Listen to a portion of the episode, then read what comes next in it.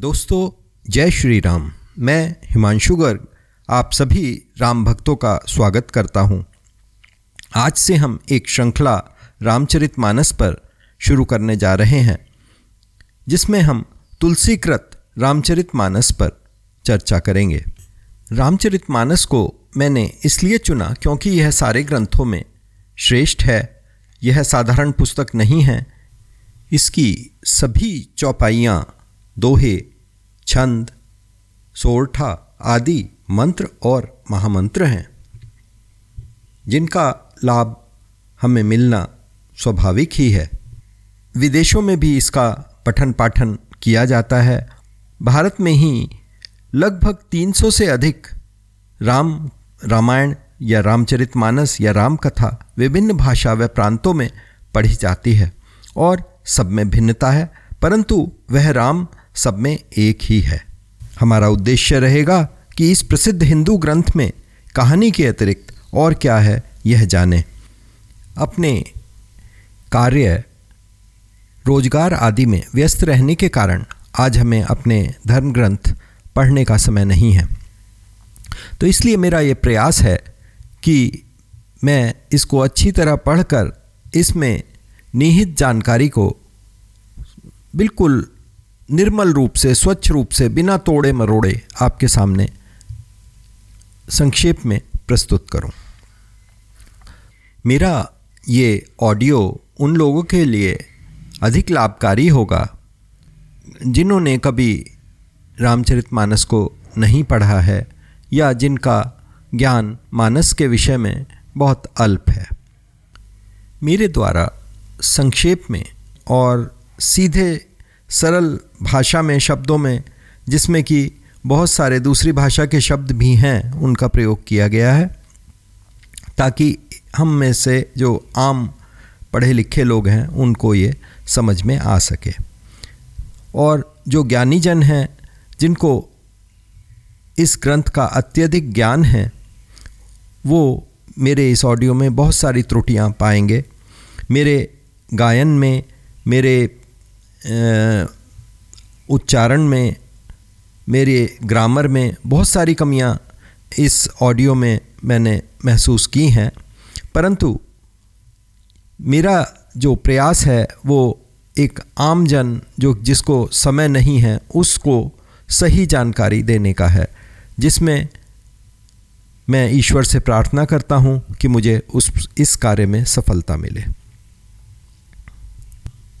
मित्रों, ये सब आप में से सब बहुत लोग जानते होंगे कि रामचरितमानस ही दुनिया में सबसे ज़्यादा पढ़ा जाने वाला ग्रंथ है और सबसे ज़्यादा भाषाओं में इसको अलग अलग कवियों द्वारा, अलग अलग साधुओं द्वारा, अलग अलग ऋषियों द्वारा इसको लिखा गया। तो इसके आज भी भारत में लगभग तीन सौ संस्करण हैं, तीन सौ जगह, तीन सौ तरह से इसको लिखा गया है और यह कथा सदियों कल्पों से हमारे बीच में है। आपको जानकर यह आश्चर्य होगा कि राम का नाम का प्रयोग सदियों से राजनीति में होता आ रहा है। यहाँ तक कि अकबर ने भी एक राम मंदिर बनवाने का निश्चय किया था जो कि जिसका स्थान अलवर में नियत किया गया था, परंतु उससे पहले ही उसकी मृत्यु हो गई क्योंकि आज यहाँ कुछ शक्तियाँ पुनः राम का नाम लेकर हमारी संस्कृति को नष्ट करने पर उतारू हैं। इसी कारण आज आवश्यकता है कि हम अपने धर्म ग्रंथों को पढ़ें और अपनी परंपराओं को निभाएं। कलयुग में ना तो ध्यान, ना मंत्र, ना पूजा, ना जप कार्य करते हैं। कलयुग में तो केवल दान व नाम का ही आधार है और केवल परमात्मा का नाम हमारे साथ में जाता है। इसी कारण मैंने रामचरितमानस को अपने गुरु मित्र प्रणव ज्योति श्री एम पी गुप्ता जी से पढ़ा जो कि इसको बुक ऑफ संस्कार कहते थे। वो कहते हैं कि यह संस्कारों की एक पुस्तक है और जैसा मैंने समझा और सीखा वो आपके समक्ष है। रामचरितमानस में राम जी की वह कहानी तो है ही जो हम सब जानते हैं, समझते हैं, अपितु यह अध्यात्म से भरी भरा भक्ति ग्रंथ है। इसको समझना अत्यंत आवश्यक है। इस ग्रंथ में भक्ति मार्ग से इस जगत में रहते हुए कष्टों की मुक्ति का मार्ग बताया गया है। तो आइए थोड़ा सा गोस्वामी तुलसीदास जी के विषय में जानते हैं कि यह कथा उन्होंने कैसे लिखी। काशी में तुलसीदास जी राम कथा किया करते थे और उनकी कथा एक प्रेत ने सुनी और तुलसीदास जी को बताया कि आपकी कथा हनुमान जी भी सुनने आते हैं। तब तुलसीदास जी एक दिन हनुमान जी को पहचान लेते हैं और उनसे राम जी से मिलवाने की विनती करते हैं। तब हनुमान जी उनको रामचंद्र जी से मिलाते हैं। इसके पश्चात हनुमान जी तुलसीदास जी को राम कथा पुनः लिखने का सुझाव देते हैं और यह कार्य उनको प्रभु के जन्म स्थान अयोध्या से शुरू करने को आदेश देते हैं।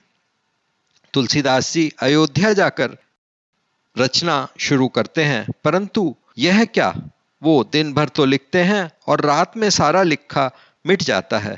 इस प्रकार करते करते सात दिन बीत जाते हैं और आठवें दिन भगवान शंकर उनको सपने में दर्शन देकर कहते हैं कि हे तुलसी जी, आप अयोध्या में ही रहकर जन सामान्य भाषा में रामचरित मानस लिखें, तभी आपको सफलता मिलेगी।